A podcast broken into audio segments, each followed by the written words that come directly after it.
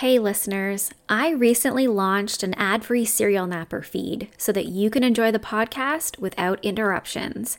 Elevate your serial napper listening experience by joining my Patreon community and get yourself an ad free feed on Spotify. For just $2 a month, you can become a member today and unlock ad free episodes while still supporting the podcast.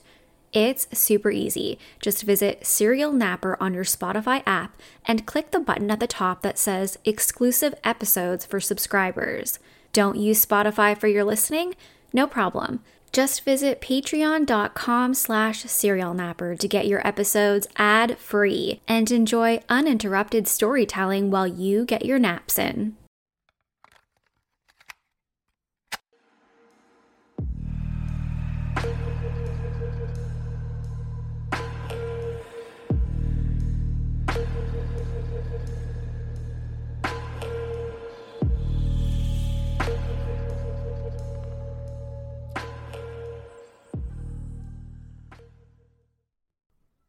Hey everyone, my name is Nikki Young, and this is Serial Napper, an international true crime podcast. Welcome to Season 2, Episode 1 of Serial Nightmare, a special spooky series I like to do every year just for the month of October. All of my episodes this month will have more of a spooky feel, but I promise I will definitely be adding a dash of true crime content to each. What could be more spooky than one of the most famous witches of all time?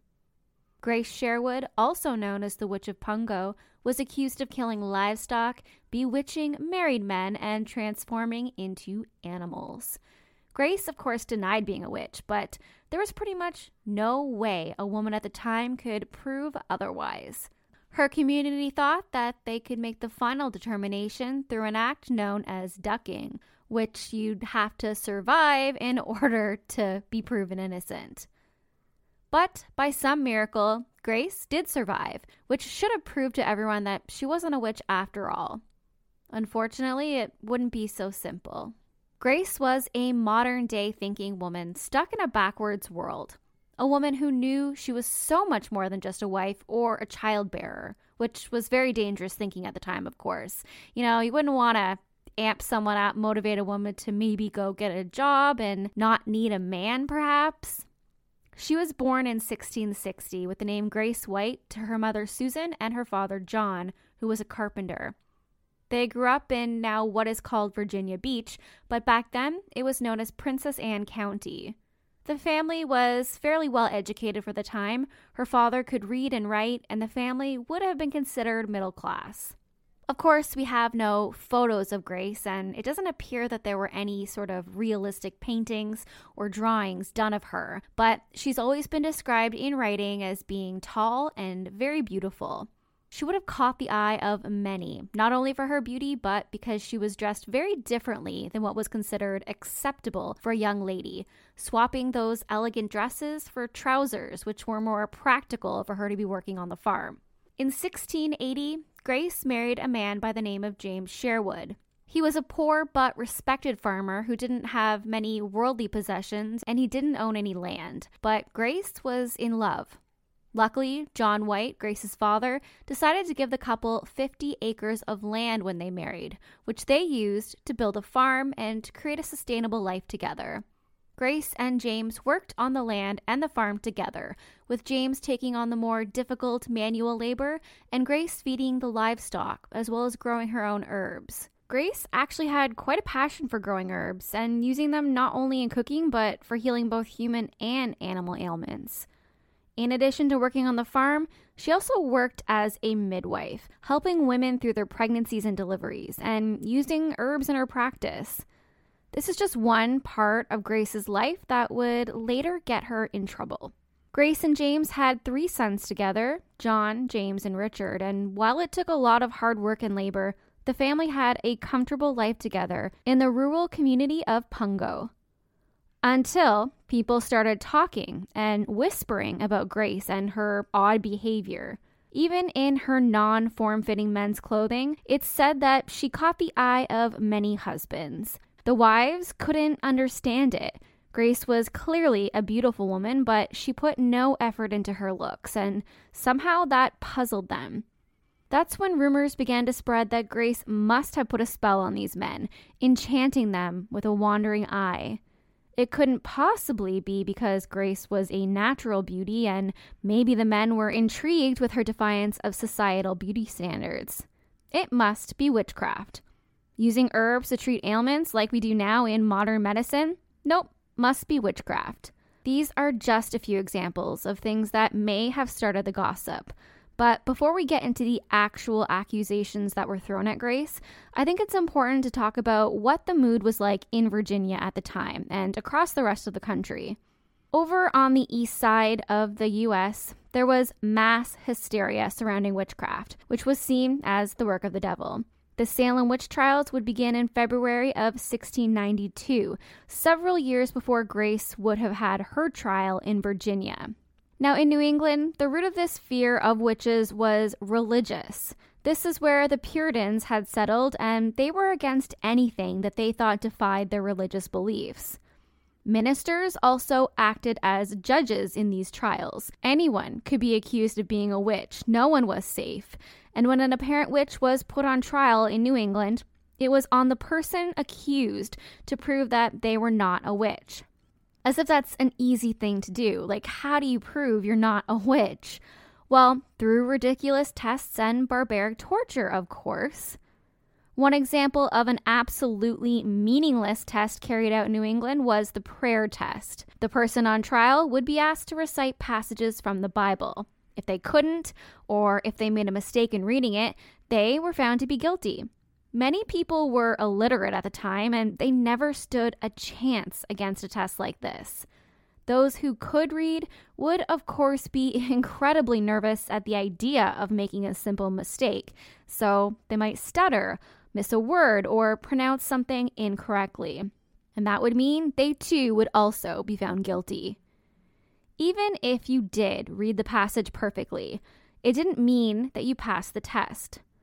One man accused of witchcraft during the Salem witch trials was able to read the passage in the Bible without any errors, and they still found him guilty and they executed him because they said it must have been a devil's trick.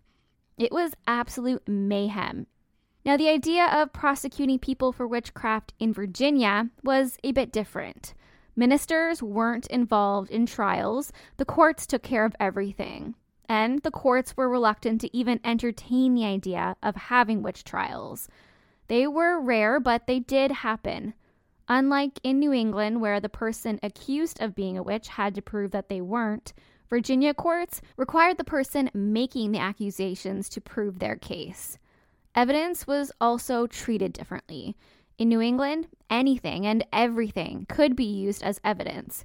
However, in Virginia, the courts preferred physical evidence, things that they could see with the eye. It was still absolutely silly, but they would look for physical marks called devil's marks on the person's body. This could include freckles, moles, red hair, birthmarks, a rash, scars, or even just being left handed. So clearly, again, anyone really could be labeled as a witch.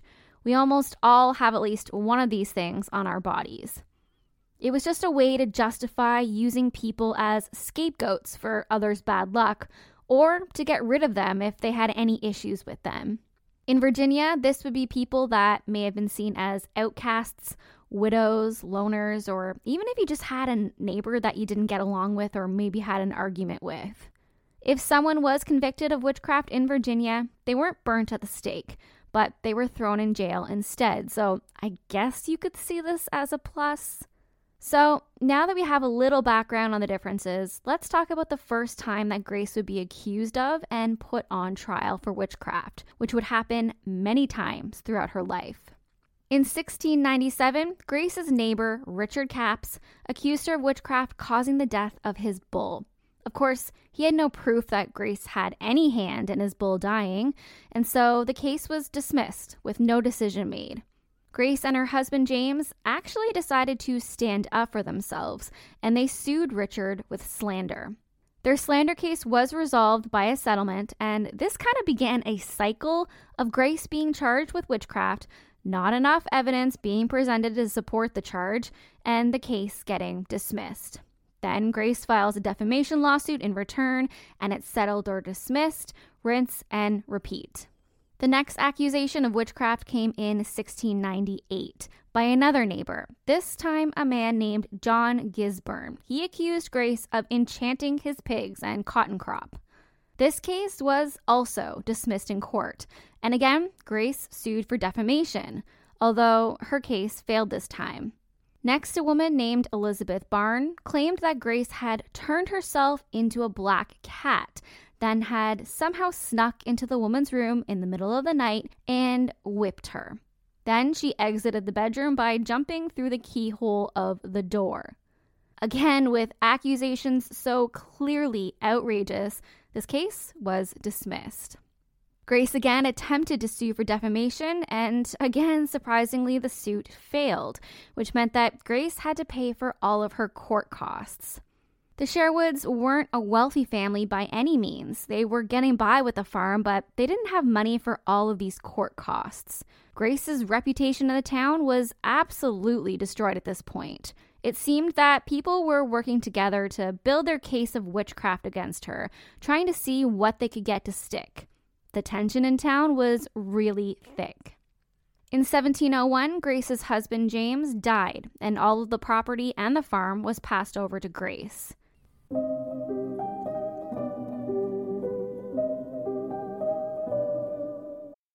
I love to travel. From the bustling city of Tokyo to the beaches of Thailand, there's nothing I enjoy more than getting the chance to see the world and experience different cultures firsthand. But the language barrier, it can be an issue. Sure, you can use an app on your phone, but things often get lost in translation. I truly believe that learning at least some of the language of the land that you're visiting is the first step to ensuring a smooth and meaningful experience.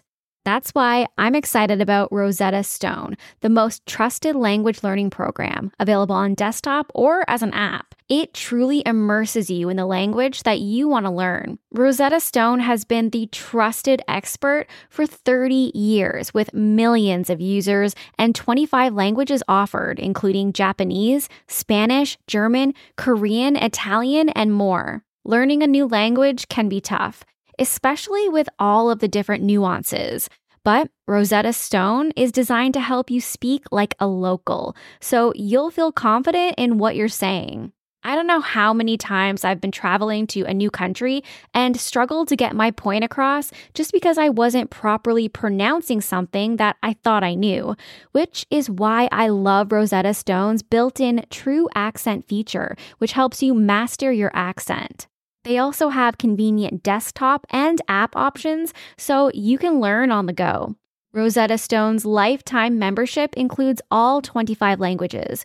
So once you're finished learning one language, you can start on another. Whether you're an avid traveler like me or just want to impress your friends with a new skill, it's a steal of a deal at 50% off. That's right. 50% off. Don't put off learning that language. There's no better time than right now to get started. For a very limited time, Serial Napper listeners can get Rosetta Stone's lifetime membership for 50% off. Visit rosettastone.com slash today. That's 50% off unlimited access to 25 language courses for the rest of your life. Redeem your 50% off at rosettastone.com slash today today. She would never remarry, and the accusations of witchcraft and devil worshipping really began to ramp up. It's believed that her neighbors wanted to put her in jail and get her land. So there seemed to be an orchestrated attempt to try and prove that Grace was a witch. In 1705, Grace was physically attacked during an altercation with a woman named Elizabeth Hill and her husband. She took the couple to court and she sued them both for assault and battery. She won. She won a small amount of money for her injuries 20 shillings, which today it's only about 180 US dollars, much less than what she was suing for. Either way, the Hills were not happy to have to pay Grace anything, and this is when things really went south. Almost immediately after the assault and battery case was settled, Elizabeth accused Grace of causing her to have a miscarriage by way of witchcraft. She claimed that Grace had put a curse on her that made her lose her baby. In February of 1706, a court hearing was held, and this time they seemed to take the accusations much more seriously, likely because there was a human life lost this time.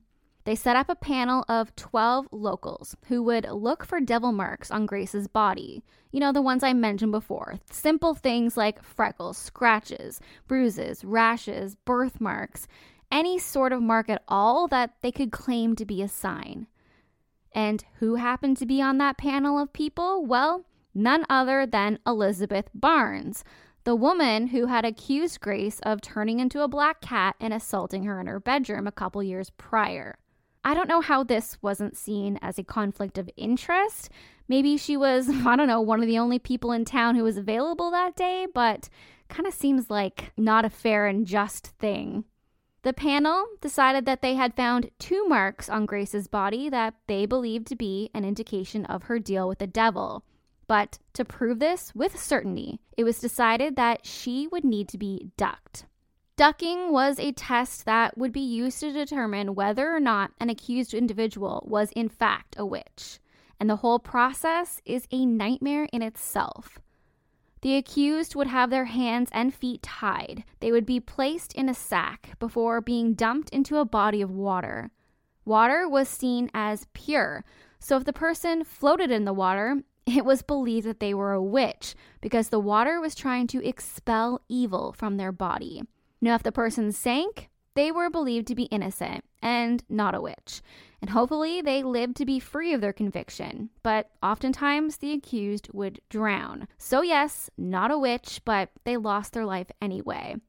As a consolation prize, they would be allowed to be buried in holy ground. I mean, great. On July 10th, 1706, it was time for Grace to be ducked. Grace had actually consented to having this test done because she was just sick and tired of having her name tarnished and being dragged in and out of court.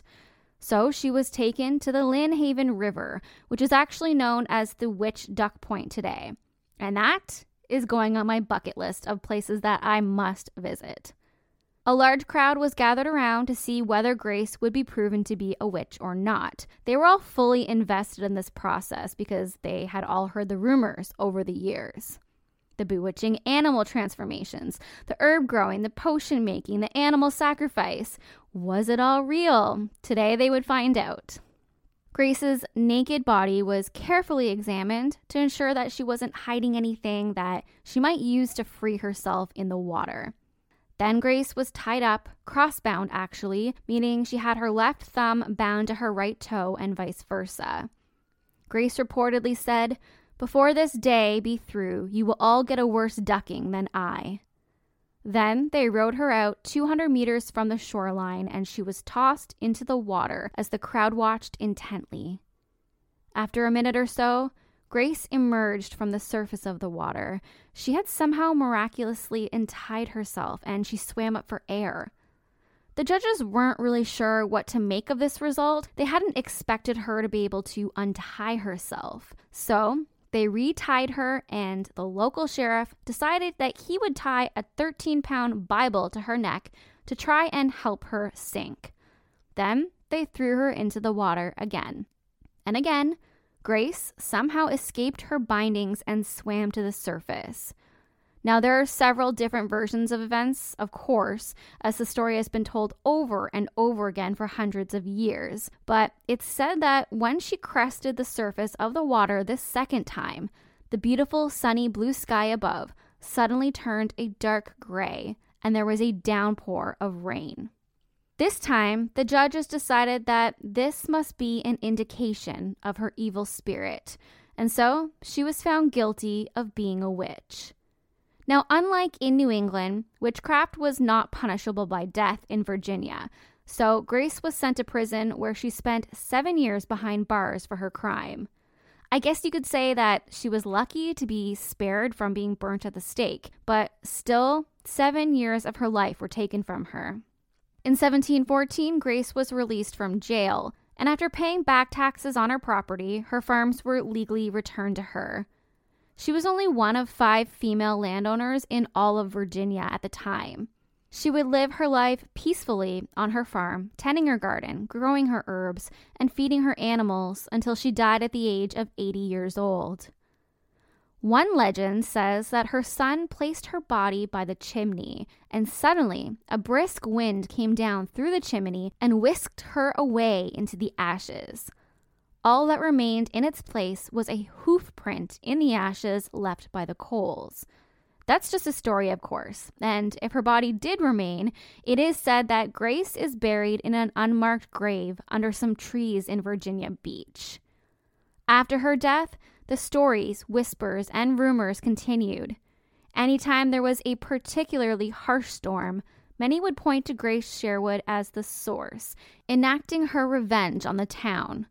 Some people still believed that Grace would come back from the dead and transform into a black cat, lingering around, spying on the town, and causing havoc however she could. This rumor gained so much traction that there was actually an issue of people killing any black cat they came across, or even any cat at all. It was so bad that there was a huge infestation of mice and rats recorded in the area. So I guess that's karma just doing her thing. The home that Grace lived in on her farm on Muddy Creek remained standing for over 200 years, even though it was frequently vandalized and even set on fire. In 2002, what remained of the home was bulldozed, although it's said that there are still a few bricks and pieces of foundation left behind amidst overgrown grass and brush. Grace Sherwood was Virginia's only convicted witch tried by water, and she is still known to this day as the infamous Witch of Pungo. And while the rumors still fly about what kind of witchy things Grace may have done then or now, Governor Tim Kaine exonerated Grace Sherwood's name on July 10, 2006, on the 300th anniversary of her trial by water. She is officially an innocent woman, pardoned of all of her witchcraft charges. There's also a statue of Grace that sits in the area of Witch Duck Road, outside of a hospital where the courthouse and the ducking took place hundreds of years ago. It sits as a tribute to who she really was. The statue depicts Grace with a basket of rosemary because of her healing with herbs, and a raccoon at her feet because she loved animals. Was Grace a witch, or was she just a woman way ahead of her time? I don't know, you tell me. If you're in the area, there are so many places that are still named after Grace and what happened to her. Witch Duck Road, Witch Duck Bay, Witch Duck Point, Witch Point Trail, and Sherwood Lane, to name a few. And of course, you'll often hear ghost stories of how Grace haunts many of these locations still to this day. One tale says that Grace returns to visit her ducking spot every July. Her spirit is often seen as a glowing ball of light dancing on Witch Duck Bay. It's also said that Grace haunts a building called the Ferry Plantation House, which was where Grace's trial was held. The building dates back to the early 1600s and has a very rich and spooky history. It was used as a school, a post office, a courthouse, and today, a museum. It's also rumored that the unmarked grave of Grace Sherwood is actually on this property, and visitors to the museum have reported seeing Grace wandering the halls. Virginia is said to be one of the most haunted states in the country. If anyone lives in Virginia Beach, I'd love to hear if you've been to any of these locations or if you've heard any of these stories. Maybe you've even experienced something like this yourself. That's it for tonight's Serial Nightmare story. If you want to reach out to me, you can find me on Facebook at Serial Napper. Check me out on Twitter at serial underscore napper, or I'm on YouTube, Nikki Young, Serial Napper, all one word. And if you're watching on YouTube, I'd love if you can give me a thumbs up and subscribe. Until next time, sleep tight and don't look under the bed.